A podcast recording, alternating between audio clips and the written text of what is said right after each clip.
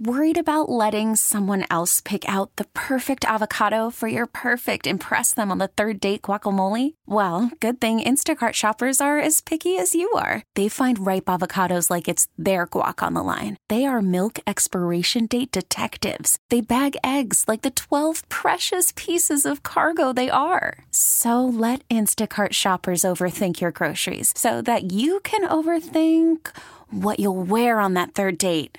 Download the Instacart app to get free delivery on your first three orders while supplies last. Minimum $10 per order, additional term supply. This episode is brought to you by Progressive Insurance. Whether you love true crime or comedy, celebrity interviews or news, you call the shots on what's in your podcast queue. And guess what?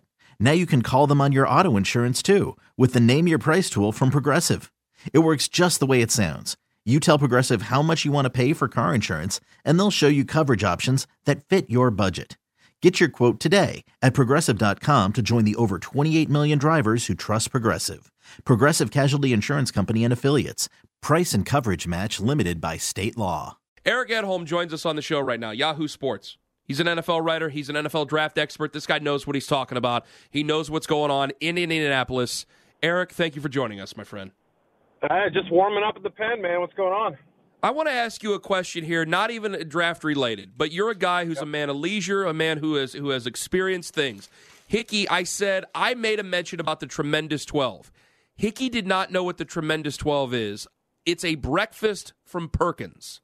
I said Ben Roethlisberger's had many of them, uh, which was a personal shot. But what are you going to do? I mean, I'm fat too, so what are you going to do? Uh, even though he looked better in that video, I said he looked, looked way better. I thought he was going to look in that video. Him throwing. Uh, have you ever had the tremendous 12? I haven't. No, I mean we we had a thing called I think it was called the Cycle, and I don't remember if it was at Denny's or one of those types of restaurants. We made it up ourselves, but it was uh-huh. like uh. you had to order like four different things and eat them all, and that was back in my uh, you know my college days, my competitive eating days. So uh, I can't say that I've had the Perkins version of uh, the Tremendous Twelve man, it is the three eggs, four pancakes. I think you get a side of hash browns. You get like and they oh, wow. like you know, and that's the like the hash browns or breakfast potato thing. Then there's bacon, yeah. and then you get sauce. I mean, it's a whole thing. It is carb protein oh, bomb, right? God, it's the right way to start off a day. That's what it is. Unpaid testimonial to the fine folks at Perkins. Eric, uh, people are going nuts about this offensive line class. Uh, Mekhi Becton uh, ran like the wind yesterday. I mean, it was art that I saw on NFL Network. Uh, how good is this offensive line class where it, has been a little herky jerky? Some of the best offensive linemen that we see in the league, some of the best tackles, especially that we see in the league right now, Eric, it, they struggled their first year or two. Yeah, no doubt about it. I mean, I think there's still that that transition period from college to the NFL. You know, some guys have never been in a three point stance. You know, I mean, some have worked in offenses that – you're not going to see routinely with every single team, but there has been kind of a meeting in the middle where NFL teams are finally starting to adopt some of these these college concepts. And you know they may have done it initially for the quarterback talent you understand why but I think it really benefits the O tackles and the guards and centers too. And you know the talent in this group is very very good to your point I don't know that every single one of them is going to step in day one and be you know, a franchise savior at left tackle or whatever. But yeah, I mean, Becton, I've been high on him. I put him at number 10 in my mock draft about three months ago, and people are saying, what? But men that big who move that well just don't fall. I mean, they go very high. They're, they're extremely rare. You know, the, Tristan Wirfs from Iowa put in a banner workout. He's a big dude too. He's 320 pounds. So he's great. You know, Jed, Jedrick Wills from Alabama looked great in the drills. This is a very good tackle group interior I'm a little less excited about, but man, I, I think this is this is exactly what the NFL needs for for those uh, OL needy teams. Well, you want to know what I was thinking first off because I, I couldn't help but think of Orlando Brown Jr., where he's 6'8", 300, about right. the same weight as Mekhi Becton, and had the worst combine in NFL history and is a Pro Bowler just a couple of years in with the Baltimore Ravens. How much of a crapshoot is all this, even with the combine?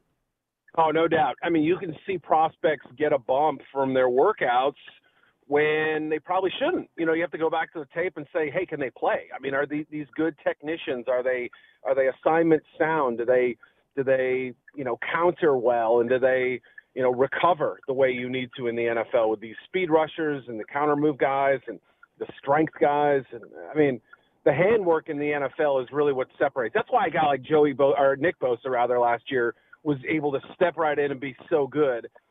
So I think some of the defensive linemen coming to this league now have incredible, you know, weight balance, hand technique, all that stuff, and that really stresses the O lineman. So you can be a phenomenal athlete, but if you don't have that great technique and are polished in that regard, you know, unless you're Becton sized, where you have a huge wingspan or you're just massive and people can't go through you, uh, it's going to take a while to adjust. Other than those offensive linemen, especially those tackles, what what's a great position group for a fan out there looking for some of that stuff?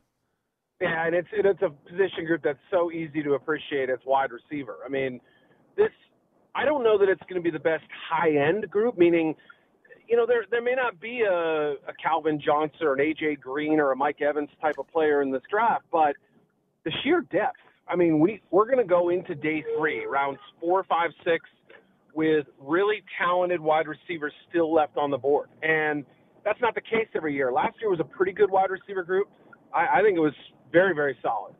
This year, though, I think has a chance to be one of the deepest uh, in recent memory. So I don't know that it stacks up to that Evans OBJ group from you know was it 2013 or 14? I forget the year, but but the sheer depth is going to be fascinating to see how many great talents slip far into the draft. You talk to fans. Yeah, I know. I know guys in front offices don't talk to fans. And I've I've had to knock myself out of these terrible habits too because it's like, well, you know, good quarterbacks don't come from USC. Well, good running backs don't come from Penn State. Henry Ruggs, he runs a 4.2740. The other guy who ran faster than him, that was John Ross. That guy can't stay on the field. Like I have to continuously tell myself like these are different people, they will respond differently even though they might come from the same places or there might be some sort of a similar stat with them. Yeah, I mean, it, it you always have to remind yourself, right, that it, you're scouting the the name on the back of the jersey, not the name on the front, right? I mean, uh, you know, there was a bias in against you know Florida wide receivers. There was a bias toward Penn State linebackers for years, and you know, you still have to look at the prospects individually. And I mean, for a guy like Ruggs, I mean, he's he's super fast, but what I love about him too is that he's highly competitive and he's a good route runner. Maybe not a great one yet, but a very very good one explosive athlete. You know, any other team in the country that didn't have Jerry Jeudy and Jaylen Waddle and, and DeVonta Smith, I mean, you know, we'd be talking about a guy who put up in, insane numbers, but having to share the load, obviously, that kind of cut into his production a little bit. So, you know, I I'm not going to just sit there and say he's a fast guy because I've seen enough on tape of him, you know, chasing down the Tennessee safety 50 yards down the field after an interception or you know, throwing a block on a, on a Jeudy catch this year that I thought was fantastic. That to me just says that he's not just a track star; he is a football player and one who I think has a place in the NFL right away. Is Jordan Love going to end up being a top ten pick?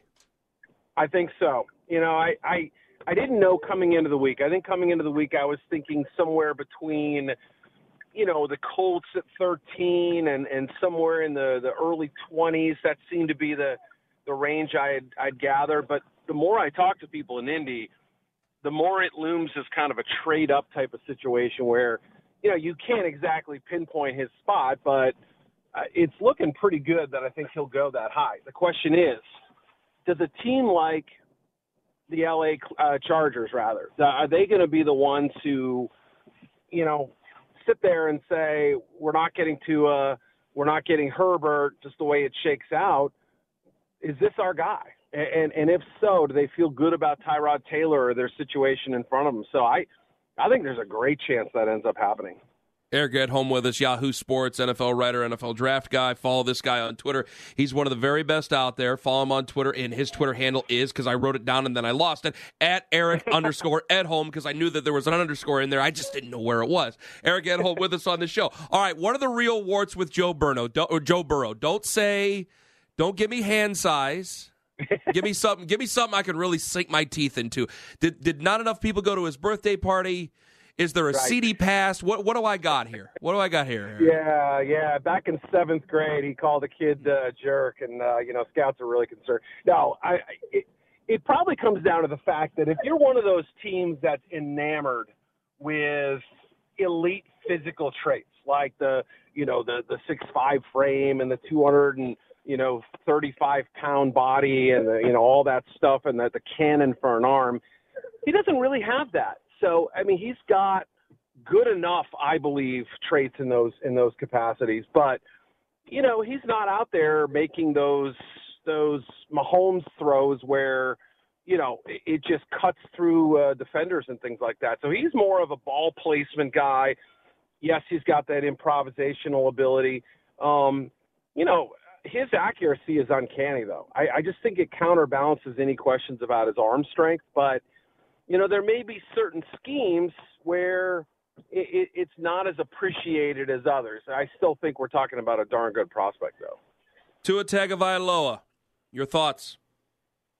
I'm still gathering information on the medical stuff. I think the, the probably the, the the most accurate report I got from from an evaluator this week was there wasn't anything we weren't expecting. So that's a good that's good news. That's. I know there was a glowing report on NFL Network. You know, if it's not information that I'm personally gathering, I'm always going to assume that it comes from an agent or you know some biased party. I'm not saying that's the case, but I have to assume it is, right? So I'm only going to trust the stuff that I hear firsthand, people I trust you know, there didn't seem to be any un, uh, uncertainty or worry at this point that he's behind or that there's anything that we don't know. So it's going to come down to his his throwing session in April and you know how he moves, how he looks. I can tell you, I I followed him down the hallway and. You know, this is a guy who was on crutches not that long ago. He was he was walking comfortably and well. There didn't seem to be any kind of hitch in his gait. You know, all those little signs kind of add up to an encouraging start so far. Eric Edholm joining us on the show. All right, I got like two minutes. I got to ask you. Uh, the debate has raged online here over the last couple of days. If you were Detroit, you're at that number three spot. Right. Would you go after a quarterback? Would you maybe try to trade up with Washington?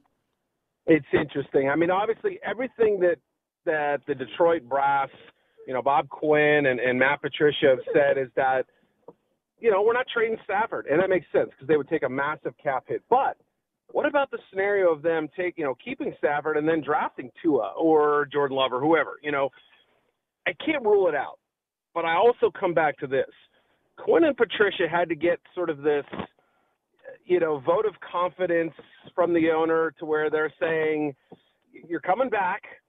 But to me, it felt like they're heading into a prove it year where if they don't make a run at the playoffs or possibly make the playoffs, I don't know they're coming back in 2021. So to me, it would hmm. suggest you add an impact player right now, most likely on defense, whether it's a corner, whether it's a pass rusher.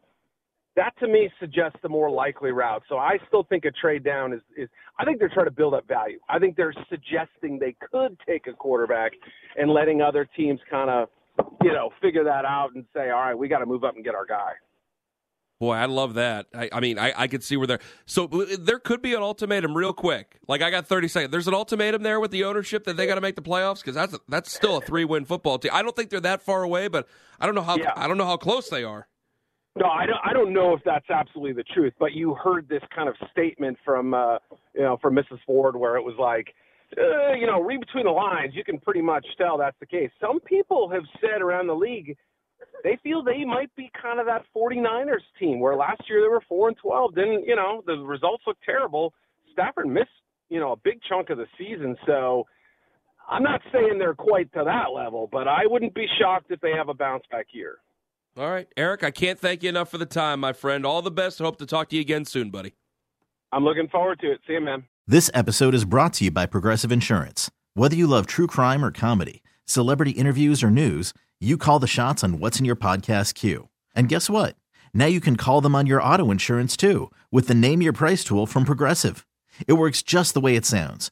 You tell Progressive how much you want to pay for car insurance, and they'll show you coverage options that fit your budget. Get your quote today at progressive.com to join the over 28 million drivers who trust Progressive. Progressive Casualty Insurance Company and Affiliates. Price and coverage match limited by state law.